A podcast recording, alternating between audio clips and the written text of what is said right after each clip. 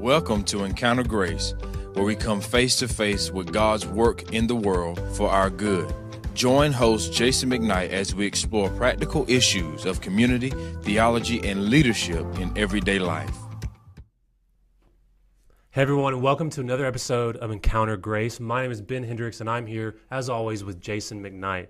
And I'm so excited today to get you to ask this question, that I've just been really excited and eager to learn from you on, because I think it's one that we as a culture have been wrestling with, and many people just, whether it's in our church, in our student ministry, just so many people are wrestling with a topic that we're hearing all the time, whether it's on the news, on social media, in regular conversations even, just everywhere. Like, it's one that leads us, I think, to a question that we're dying to know. Wow.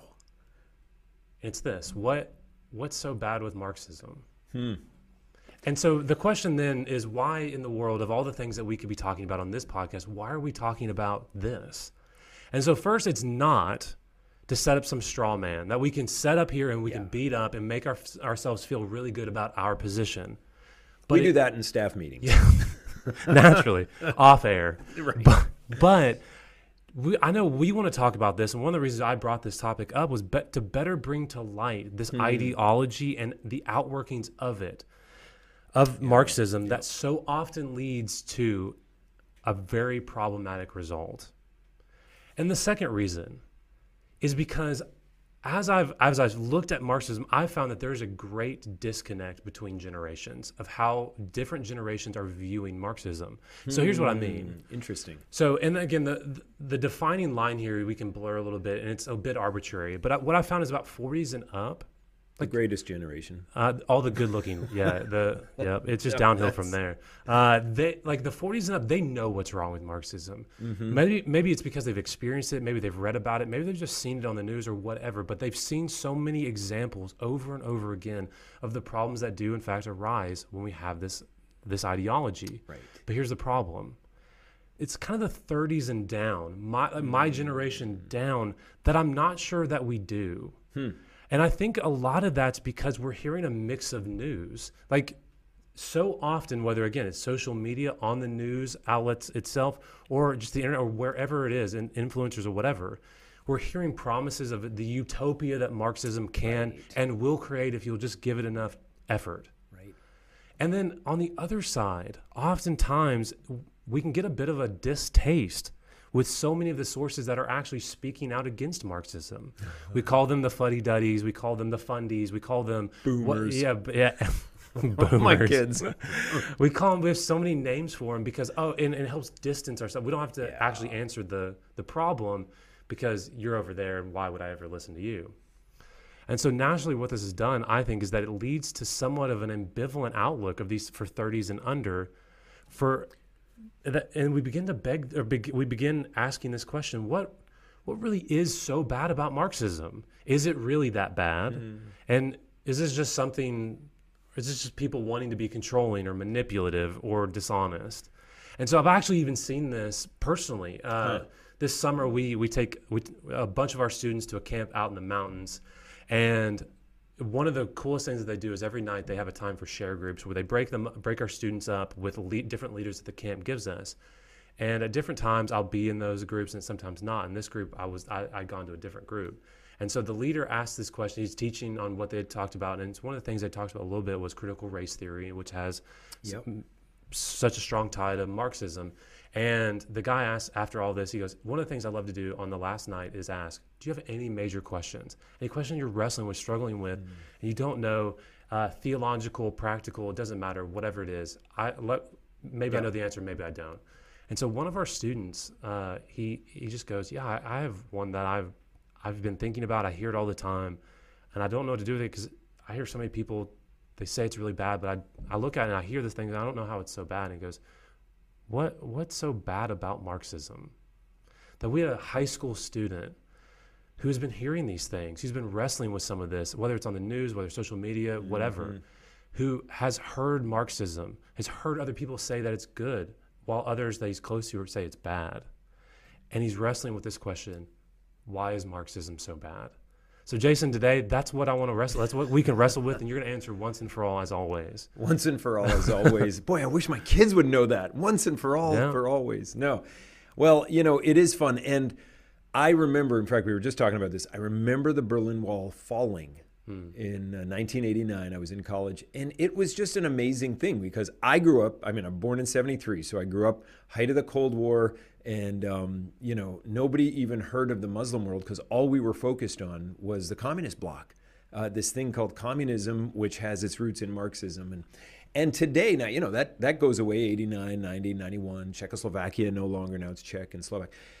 So what is this thing? So here's what I thought we could do, Ben, is talk about Karl Marx and his philosophy at the beginning, and then in the middle, for a little quick moment, just take a little romp through the 20th century. Oh, nice.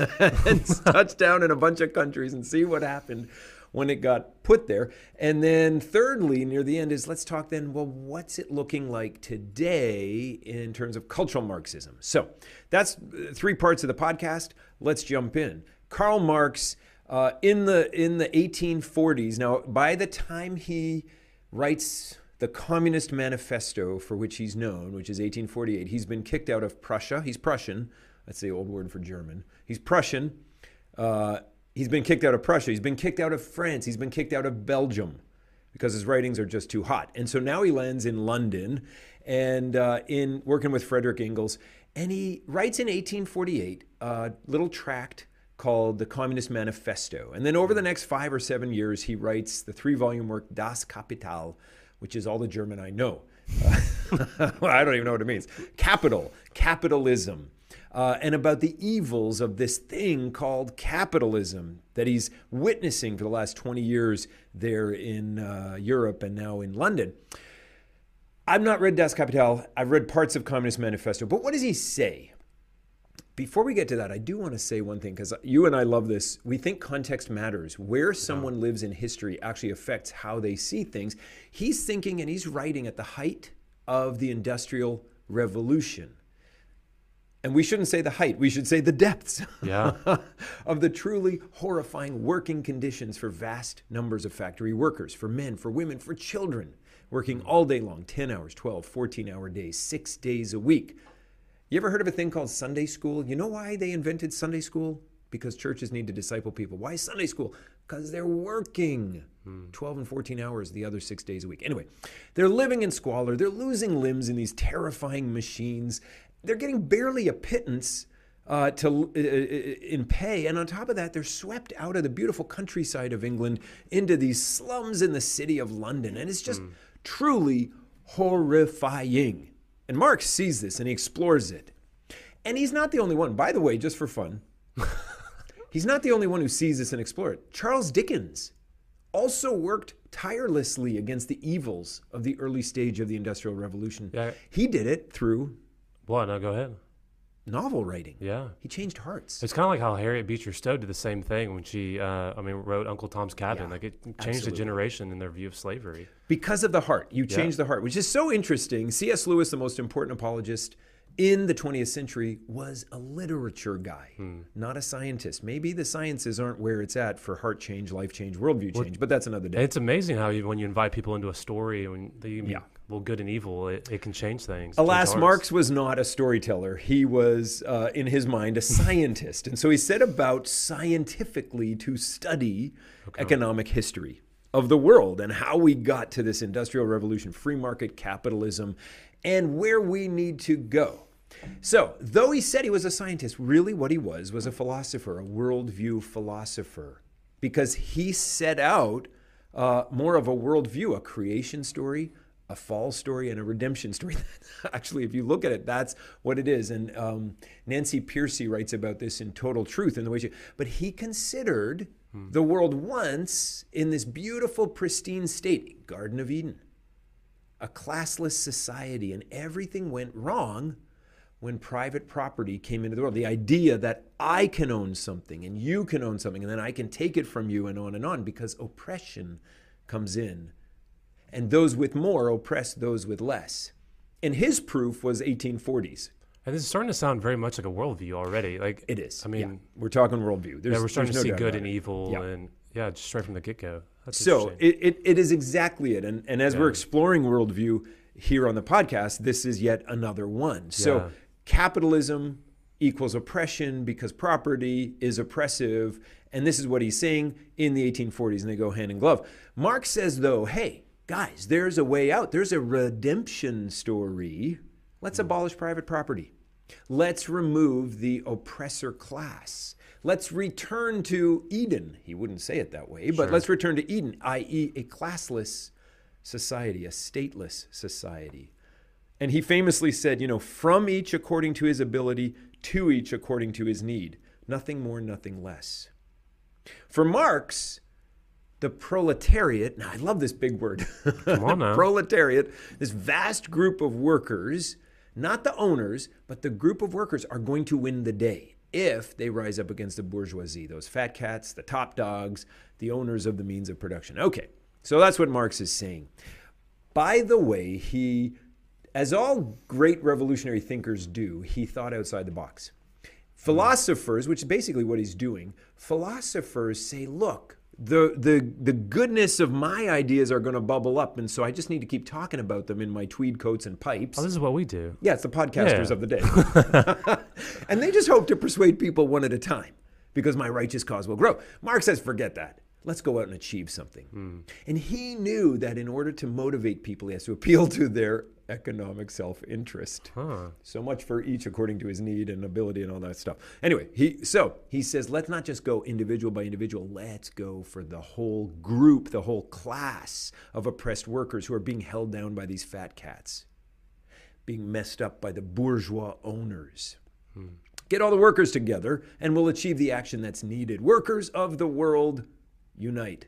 Now, by the way, every person over 60 finished that on the podcast, and you didn't even know about it. Yeah. Workers of the world, unite. So his appeal is to the group you belong to. You're a worker. That's what matters. Not the individual. You're a jerk. That doesn't matter. Okay. You're a kind person. That doesn't matter. It's the group you belong to. We're going to overthrow the bourgeoisie, which I just love saying. I'll say it 7 more times. The bourgeoisie. The major idea here is correct me if I'm wrong, is your identity is coming from the group that you're in. And so... you see the step. Yeah, well, and your value starts becoming defined not by the accomplishments that you have or your own thoughts, but by the identity of the group, right? Yeah, not by your personal, but by your group. And this is interesting because that's a hallmark of the Marxist view of the world. And again, we're still talking Marx, 1848. We're still talking how he's developing it, but it's right there, seedbed. Group identity is our essential identity. Your individual person doesn't matter on that same level at all. Okay. What group you're in is really the thing that matters. Okay, so far, Marx, he's done away with private property and the free market and the means of production because that's the source of all oppression. I'm talking in his mind. Sure. And he's done away with individuality, and group identity is the source of all meaning and worth. So let's pause and take stock. Is private property evil? Is it oppressive? Is group identity our most essential identifier? Well, one thing that's true is we can see great oppression in the history of the world. We're not saying the world is pristine and Marx got it all wrong. Yeah. We're saying he drew the wrong conclusions. We're saying, yes, we've seen oppression in the world. It's overwhelmingly by those with more guns, more swords, more legions, more whatever. It's a fact of life. Because we live in a fallen world. Yeah. The question is, does Marx make the best sense of it? Which is the foundation of a worldview is, does this worldview make the most sense for what actually is real and what is there? Right. And I don't think he does. I don't even think he comes close. You and I have a category for the oppression that comes. Yeah. It's not the wealth per se, it's the sinfulness of the human heart. Yeah. We have seen abused people and people abusing people and treading them down. And we know that Scripture teaches that the human heart is deceitful above all else. We know that there's right and wrong in this world and that we all are on the wrong side. No, none are righteous. So Marx doesn't have that category because he has no God. He's atheist. And so he has no explanation for right and wrong. So he searches scientifically, quote unquote, for a reason. And he comes up with, private property, wealth, and that's what equals oppression. We know it's our fallenness. He says it's got to be wealth. Okay, so he's accounting for it in the wrong way. Marx says, you know what? Wealth is what causes oppression. Christ says the human heart is what causes oppression. Marx says, get rid of wealth, we'll solve it all. Christ says, invite me in, and I'll solve it all. Over time and haltingly, because we're still all sinners beset by remaining sin. So, for Marx himself, property and wealth are the oppressors, and group identity, proletariat or bourgeoisie, that's the main feature about you, and that's really all that matters. Mm. So that's him back in 1840s, and that's the seedbed. Those two big things. We're going to talk about a third one later, but those two things, if you miss that, we miss everything. Okay. That property is the oppressor, wealth is the oppressor, group identity is the most essential identity. Okay. So fascinating. I mean, that's just like thumbnail, you know. There's a reason I don't teach in a university, because I love bringing things to regular people. Yeah, absolutely. I mean, there's some middle ground between just doing the 30,000 feet and reading the Communist Manifesto, but so what's next? So let's just quickly here for a couple of minutes talk about what happened when Marxism was put into place in countries, in nations, and there it's called communism. So Marxism is, though he says he's not a philosopher, it's more the philosophy, but when it gets boots on the ground, literally, goose-stepping, we're talking communism. Okay. It's what we call communism. And what's happened in countries that have adopted Marx's theory? Now, the first thing we have to say right here and right now is nobody adopted Marx's theories. Everyone adopted Marxist-Leninist theories. Okay. Because Lenin got a hold of this, not John, not John Lennon and the Beatles, but Vladimir Lenin. You know that name. Yeah, for sure. Of course you do. I'm just playing. I know you do. Vladimir Lenin adopted and adapted Marxism, and he made it even more forceful than Marxists ever say. But the Bolsheviks took over the Russian Empire, which had become a republic for 6 months, took over in the October Revolution 1917, which is why we all watched the movie The Hunt for Red October. Yeah. Because it's, you know, that great submarine, which is fictional, but about the October Revolution. Mao. Over there, Mao Zedong in China, he adopted Marxist-Leninist communism for China. He tried it for 10 years, but by the late 40s after the war, it was throughout China. And, you know, he had a chicken in every pot and all that kind of stuff, and it was a disaster. Okay, post-World War II, when they carved up Europe, which, again, that's a little history podcast for another day, the USSR imposed communism on Eastern Europe, and over time they developed the Warsaw Pact of Nations, which would counter the NATO Pact of Nations. And what I love is that so many of the former Warsaw Pact nations now are in NATO. I love this. So anyway, but Poland, East Germany, Hungary, Czechoslovakia, Romania, Bulgaria, Moldova, Lithuania, Latvia, Estonia, and on and on and on. By the way, also in Russia, all the stands. Kyrgyzstan, Uzbekistan, Tajikistan, Kazakhstan, all these stands are just part of the USSR, but there's country after country after country. Let's go to Asia. There's North Korea still to this day. Now, that guy's a little bit nuts, and his dad and his grandfather, but it's Marxist-Leninism with a little, you know, Kim Jong-un twist. Vietnam, Cambodia, Laos, Afghanistan at different times, Yemen. In Africa, you can go to Ethiopia, Somalia, Congo, Angola, Mozambique, Benin. Not all right now, but over the last 100 years, specifically since World War II. You can come to the Americas. I mean, Venezuela. Venezuela is so sad. Yep. More oil than any country in the world, except for 3. Wow. And the average Venezuelan adult has lost 17 pounds. And it is illegal today to put malnourishment as the cause of death on an infant death certificate in Venezuela. Because they have to cover it up. But it should be the wealthiest place in the South America. Cuba, okay. You know, Cuba, you know, they're sending doctors to South America so that they can get hard currency. They keep the doctor's family in Cuba. They send the doctor to other countries, Brazil and places. The Brazilian government pays the Cuban government in hard currency. That's the only way they can get it. It's slave labor. Wow. It's slave labor. But in Cuba, we can talk all the more with Fidel, but we're not going to because you know all about that. I just think what a great example of the workers' paradise. Yeah. So, okay, all these countries we've just named, when they were communist, and some of them still are, would you have wanted to move to them? I mean, if you're not Bernie Sanders, would you have wanted to? You want the great quality of life, the great prosperity, the liberty, the advancements, the... Come on. It's a tragic treading down of a population at every turn. Hmm. I mean, we were talking just before about the Berlin Wall going up 60 years ago in one night. Not all the concrete, but all the barbed wire in one night. They had to stop it. They had to stanch the flow. A quarter of East Germany had left. The East Germans since the end of World War II. They said, we want freedom. And Moscow calls, you know, Berlin and says, you got to stop this. And Berlin said, we don't know what to do. And Moscow says, you'll figure it out. Yeah. Or it's the gulag for you. I don't know what accent that was. So the workers' paradise is just a wonderful thing. This thing called Marxism, communism, as it was put into place. Now, you know, what we all know is that it's not the workers' paradise unless you're a worker in the Politburo, unless you're in the, you know, the upper echelons of the Chinese Communist Central Party thing. Yeah. It's great for you, for everyone else, whatever. We'll get back to China in 1 second.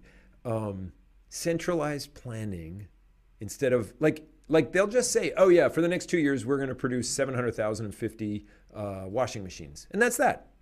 Yeah. And so, you know, the 800,000 people need washing machines. Well, 50,000 people don't get to wash their clothes. Instead of the market being able to respond, instead of like efficiencies coming into play. It's just crazy. Not to mention the secret police, because you've always got to root out the bourgeoisie.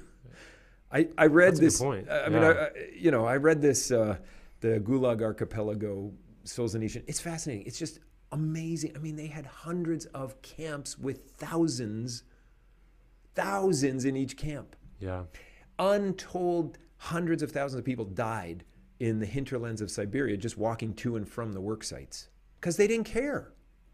I mean, there's no death certificate. Yeah. I cannot wait to see on the last day when God raises everyone up to life, how many of the believers come up to life out of the tundra of Siberia, you know, forgotten by everyone. Anyway, it's just fascinating when you think of it as it's been applied in nation after nation. The fact that it still has a foothold anywhere is unbelievable because the empirical evidence is in. Yeah. Like, I'm not just trying to, even China, which to this day still, I mean, 100 years of the Chinese Communist Party, they just celebrated it this summer. The only reason China as a country is not a basket case is because Deng Xiaoping in the 80s adopted market reforms. Because you cannot run an economy, especially not a billion-person economy, 7 people in a room in Beijing. Yeah. You can't do it central planning. And the only reason there's the Chinese dream today is that for 30 years they've been running a free market economy, except with the Chinese communists over top. And you're watching this with Alibaba and the Ant Group and all these other things. Xi Jinping thinks he can control it. He thinks they're big enough now as a country and strong enough that he can override the principles of free market economics. You're going to watch in the next year or two the utter 100% flight of any money on the Hong Kong Stock Exchange. It's going to be gone. There is not a single Westerner going to keep their money there. There's not a single Saudi Arabian going to keep their money on the Hong Kong Stock Exchange, once the third most important in the world. But they've lost all their democratic rights this summer while no one was watching. Well, we all were watching and weeping because no one was saying anything from our capitals in the West. It's just crazy. Marxism, communism, in play in nations is a disaster. And for the life of me, why anyone still thinks this is great, I have no idea. Gosh. I just have no idea. Now. And I think that's one of the problems is just that so many people don't see the hard evidence of how it's played out. And just, I mean, again, like it's not like this hasn't been tried. Right. Like, and some of the pushback would be, well, the problem is that we haven't seen actual Marxism. We've only seen Marxism, Leninism, like put together. And it's maybe the same thing. Yeah, and I would say the same thing. But I wonder how, for some of the people who are such advocates for this, or even for those who are just kind of like, well, still hoping for the utopia. Like the truth is, it doesn't seem like the utopia ever actually comes with it. It never came. And every single story, every single example, it's almost like we have to... You're willing to sacrifice anyone for the benefit of the country. Like, how does that bring? I mean, yeah. Anyways. I mean, I remember reading on the wall of a museum, Vladimir Lenin's quote: "It doesn't matter if 3/4 of the world's population has to die, as long as the last quarter is communist." They don't care about individuals. That way of looking at the world is your group. That's it. Wow. I mean, you're about to have a daughter. She does not matter. Yeah. Unless she's a member of X class. Yeah. And it's just unbelievable that it still has a toehold anywhere. I just don't. It boggles the mind. Yeah. And the part that gets me is the pure arrogance of just like saying, like, I mean, again, it doesn't matter how much of the world's population has to go as long as we're the last one, because we're the right ones. And, you know, some of that's got to be grounded in, not because the evidence is so clear that you're right. It's just the belief that you are, because you're in it. It's an amazing thing when, and we all see this in our own lives. What we're talking about here is ideology on a huge scale, but we all see it in our own lives. We see that when I really, really, really want something, I'll rationalize all day long. Oh, yeah. Oh. And without the Holy Spirit and the Word of God and people like you saying, don't be an idiot, McKnight, I'll do it. It's true. I'm unfortunately You've the same me. Exact boat. I see it all the time for you. Yeah. All right, so where's Marxism in play today? Because obviously we're not talking about the Gulag Archipelago. I mean, that's interesting, but if the Soviet Union fell, and if China had to abandon economic Marxism in order to survive, and if everyone knows the basket case of Cuba and Venezuela, why are we even talking about Marxism today? Isn't it on the dustbin of history? Yeah. I mean, that's what we got to talk about here.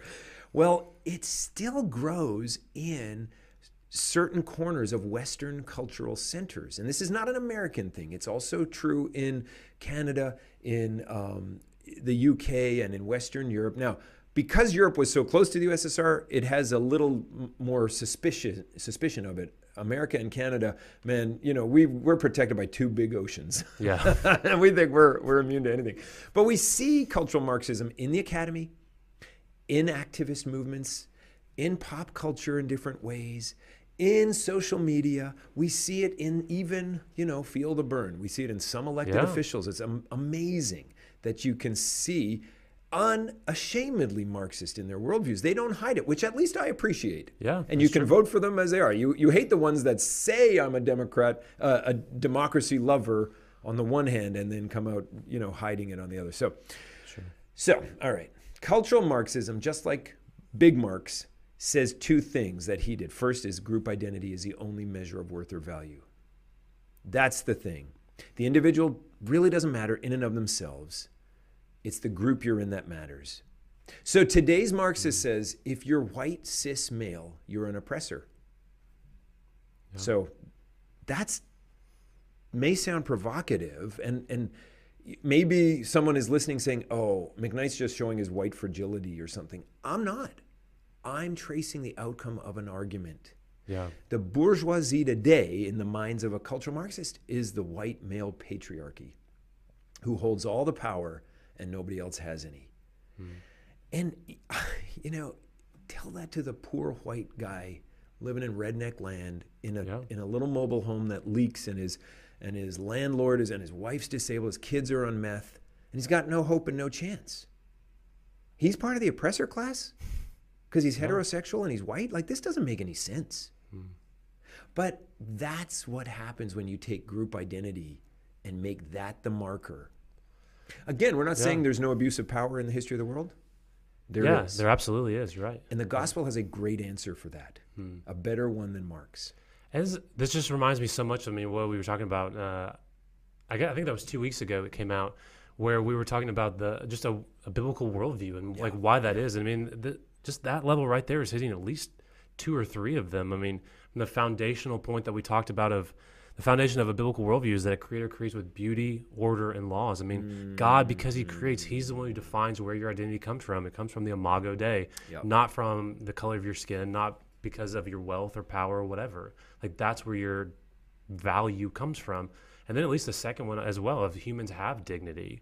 Right. Like, again, that dignity doesn't come from these things. It doesn't, it definitely means that the government shouldn't be able to just toss you into some gulag because you don't fit the narrative or you don't fit the right class or group or whatever. Yeah. Like, it's just so interesting that this is so quickly has become a worldview, and one that so deeply taken root and so widely adopted, especially when we see the dustbin of history. It is fascinating. So All right, group identity. I think we can go around and around on that and realize, and see, that is not the best way to understand people. Yeah. Understand them as individuals responsible for who they are. And yes, at the mercy of their environments to a large degree, but never to say you're doomed by your group identity. Yeah. Second thing Marx said, as we said, is that wealth or ownership is oppressive. And today's Marxism also devalues the importance of wealth in the spread of opportunity. And for that, you just go back to, which countries give more opportunity for people to better themselves and to grow out of what they inherited as their station in life. And it's the West by far. I mean, it's just no contest. It is no contest, and I'll statistic all you want, but I'm not going to right here. But it's just crazy. And that's not to say there's no oppression. I'm not saying that at all. Marx noticed it. Dickens noticed it. Every biblical prophet noticed it. It's true. But Marx had the wrong answer. Yeah. That's all. Marx had the wrong answer. It's not the wealth itself. Wealth's just a tool. It's the human heart that is the oppressor. By the way, private property is God's idea, which is maybe a little provocative. Ooh. Maybe someone under 30 hearing this right now is like, oh man, I'm turning this thing off. Private property is God's idea. He never speaks against it in Scripture. He always speaks against hoarding it. He always speaks against being stingy and ungenerous and inhospitable. So amen to that. And every person listening to this, let's be more generous. Yeah. It is not about your 401k balance. It's about your neighbor. Okay. But you're making that decision, not the government. But God actually thought up private property. He thought up the idea that you, Ben, should be responsible for the things he gives you to steward, accountable to him. Yeah, that's what I was thinking, is so much of that seems to be under this major idea of stewardship, that he owns it all, so he's given you to own and to steward and to run well. Yeah, no doubt about it. And in fact, 10 Commandments, thou shalt not steal. I mean, it's because God's regulating in the 10 Commandments the gifts he's given. He's regulating marriage, no adultery. He's regulating life, no murder. He's regulating private property, no stealing. Sure. At the end of all things, I love this, because Hamilton, we all watched Hamilton and George Washington, let's teach him how to say goodbye, and that great, the best song in the whole thing. And he brings out this line from Micah 4:4. I want to go back to Mount Vernon and every man under his own vine and fig tree. And that's the picture of the end. But do you see that? His own vine and fig tree. Yeah. I mean, that's the picture when God says to his prophets, hey, tell them what it's going to be like in the consummation of all things. We're going to sit under our own vine and fig tree. Amen. And it's a good thing. And we're going to be generous and ready to share. I'm telling you. Okay. Private property. All right. And then group identity. All right. A third thing, today's cultural Marxism. So we haven't talked about this before. So words, language, cultural Marxism today, they want to destabilize the language and the words that we use, and they're always keeping us off balance. And this is on purpose. Yeah. Anyone who's trying to keep us off balance is lining up with cultural Marxism as it has come through the Frankfurt School of the 1930s. Herbert Marcuse was big on this in the Frankfurt School. For cultural Marxists, words are tools, not signposts. I said that really slowly so you wouldn't miss it. Words are tools, not signposts. For the rest of us, they're signposts. Yeah. So stick with me. Most people think of words as a symbol of reality. That is, they stand in place of a real thing. So we think of a real thing when a word is used. You say plant, I think of a plant. Yeah. You say apple, I think of an iPhone. No, I'm kidding. I think of a red shiny thing. You say dog, I'm thinking of four-legged Fido. Okay, all that stuff. Symbols of an underlying reality, and they stand in place of it to enable us to communicate and think together. But for the cultural Marxist, words aren't symbols of an underlying reality. They're tools to get the job done, the job of overthrowing the oppressors, to deconstruct reality and reconstruct it in there. That seems really problematic right from the get-go.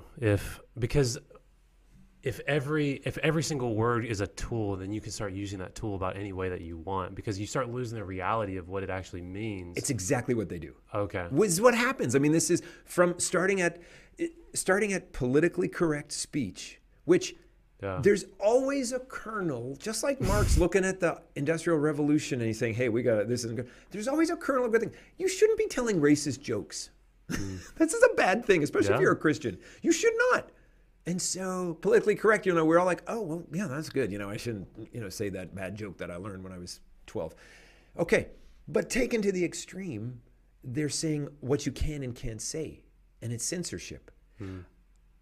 I mean, when Twitter can censor a sitting president and suspend his account because they're afraid of him hurting people in what he says, that's not a good thing. Now, I'm no friend of Trump's Twitter trash. I'm not. Yeah, same. But the idea that, oh, we can't have that out there, that is the exact opposite of this Western ideal of free speech. Yeah. And let the individuals decide. You know, Martin Luther, back at the beginning of the Reformation, when people around him were panicked of Muslims coming up into Europe because they were coming up into the Austro-Hungarian Empire, he said, hey, let me help translate the Quran, which he did.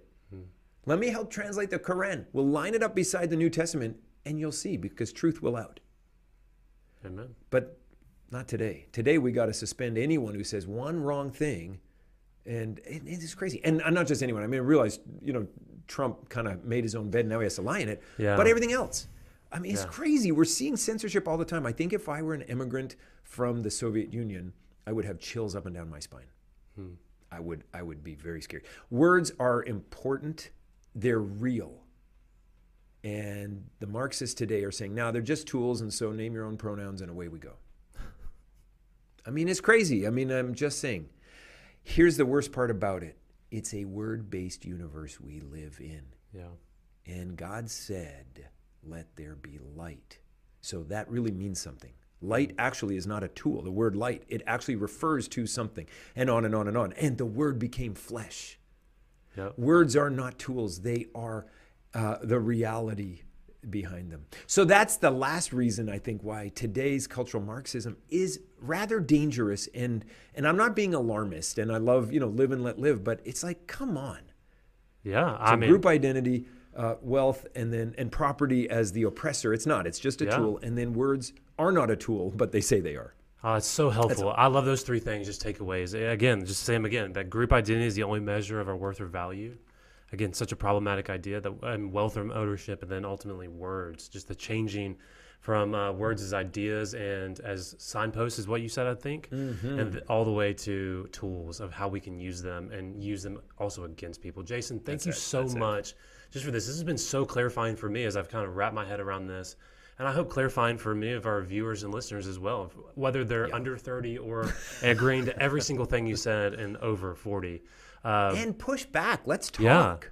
Yeah, exactly. And I think this is what we wanted, was just to begin the conversation because ultimately we're not afraid of the biblical worldview, and no matter how things are pushing against it.